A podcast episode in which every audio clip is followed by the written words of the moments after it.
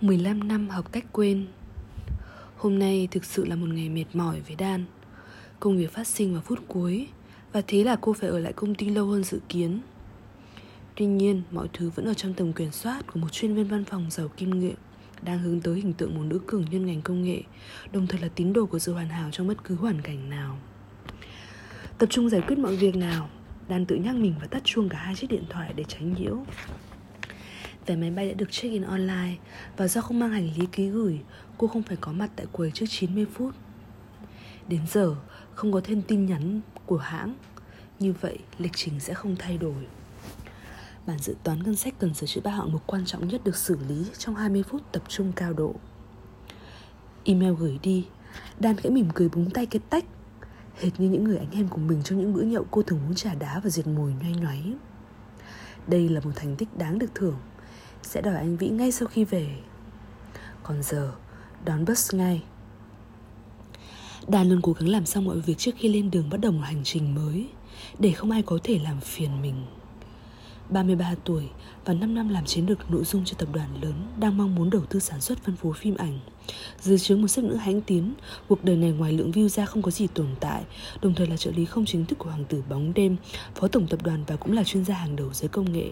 Đàn đã quá quen thuộc thậm chí nhảm chán với các cuộc họp đột xuất của phòng kế hoạch nửa đêm về sáng, hay những cuộc hội đàm xuyên múi giờ, xuyên quốc gia của vị sếp có vẻ ngoài lãng tử, nhưng sở thích thực sự chính là hút máu nhân viên này. Nhiều nữ thư ký xinh đẹp khéo léo tốt nghiệp nước ngoài này nọ. Ngày đầu hào hứng, Giờ đều đã bỏ đi. Thất vọng tràn trề về trông vậy mà không phải vậy. Anh nghĩ đẹp trai, Xuất thân con nhà và có hộ hot girl thật đấy. Nhưng để tuần con gái, Theo quan niệm thủ cựu vẫn là một điểm yếu chí mạng Trong cấu trúc gia đình. Vì thế, vẫn để chống nhiều các cơ hội Cho các cô lao vào. Anh lại đúng chuẩn gentleman. Luôn tỏ ra biết lắng nghe phụ nữ Lại lắm thú vui và thạo trốn ăn chơi.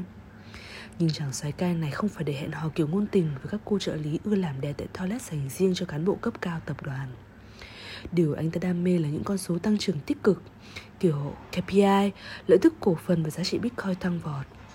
Thế nên các cô gái nói chuyện dễ nghe Biết chiều lòng mấy mà không làm thay đổi về số liệu theo hướng có lợi Thì sẽ có cán bộ nhân sự xử cho ra đi. Lúc ấy anh Vĩ sẽ không hay biết đâu, Vì anh đang bận đi đánh golf hay du hí châu Âu chẳng hạn. Anh Vĩ trong mắt Đan chính là người anh lớn, Vừa trách nhiệm vừa tàn nhẫn đủ trong chuyện làm ăn. Hồi được anh phỏng vấn vòng cuối để vào Fox Telecom Đan có xíu choáng ngợp. Không phải là chuyện phó tổng trẻ tuổi đẹp trai lồng lộng ăn mặc chất, Khuy mang xét lấp lánh, Mà hơn cả là sự hiểu biết của anh về kinh doanh nội dung số.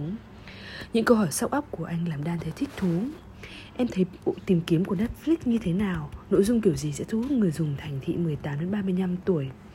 OTT với VOD có những lợi thế gì trong thời đại này? Đầu óc đan quay cuồng những tràn đầy phấn khích. Làm việc dưới chứng người như vậy sẽ được học hỏi nhiều. Đan tự nhủ và vỡ hòa khi được gọi đi làm ngay sau đó, không qua hai tháng thử việc. Chính thức giã từ một năm làm tự do dù không đói, nhưng vô tổ chức vô kỷ luật vào công ty rồi. Nhiều lúc đang cũng hối tiếc ít nhiều quãng thời gian tự do bay nhảy trước kia, Nhất là khi bị áp dụng chính sách check-in vào lúc 8 giờ 30 sáng không hề có ngoại lệ, Lại phải học liên miên với các phòng ban khác. Nhưng dần dần, cô tự học được cách thích nghi. Không có điều gì là lãng phí, nếu từ đầu ta biết cần thu góp gì, Hầu như người nào cũng sẽ dạy ta một điều gì đó. Thậm chí là cách để từ bỏ sớm khi có lẽ là dấu hiệu không phù hợp và càng không có khả năng thay đổi. Đàn có nghe được huyền thoại về phi vụ đuổi việc của anh với một anh cán bộ quản lý cấp trung. Khi người này hầu như không làm việc và thiện ý bàn ra công việc vào ngày cuối cùng ở công ty. Không mắng chửi, không bom email Anh chỉ nhẹ nhàng gọi người này lên và nói Thôi chú cứ y nghỉ ở nhà luôn đi. Người kia đáp lại Em còn làm đến trước Tết. Yên tâm, lương thưởng sẽ về tài khoản như thỏa thuận. Nhưng anh không muốn một người đã hết tinh thần cống hiến còn ngồi lại với tổ chức Sẽ làm mất tinh thần anh em khác. Thế là người kia thu xếp đồ đạc và có xe trở về tận nhà ngay chiều hôm ấy.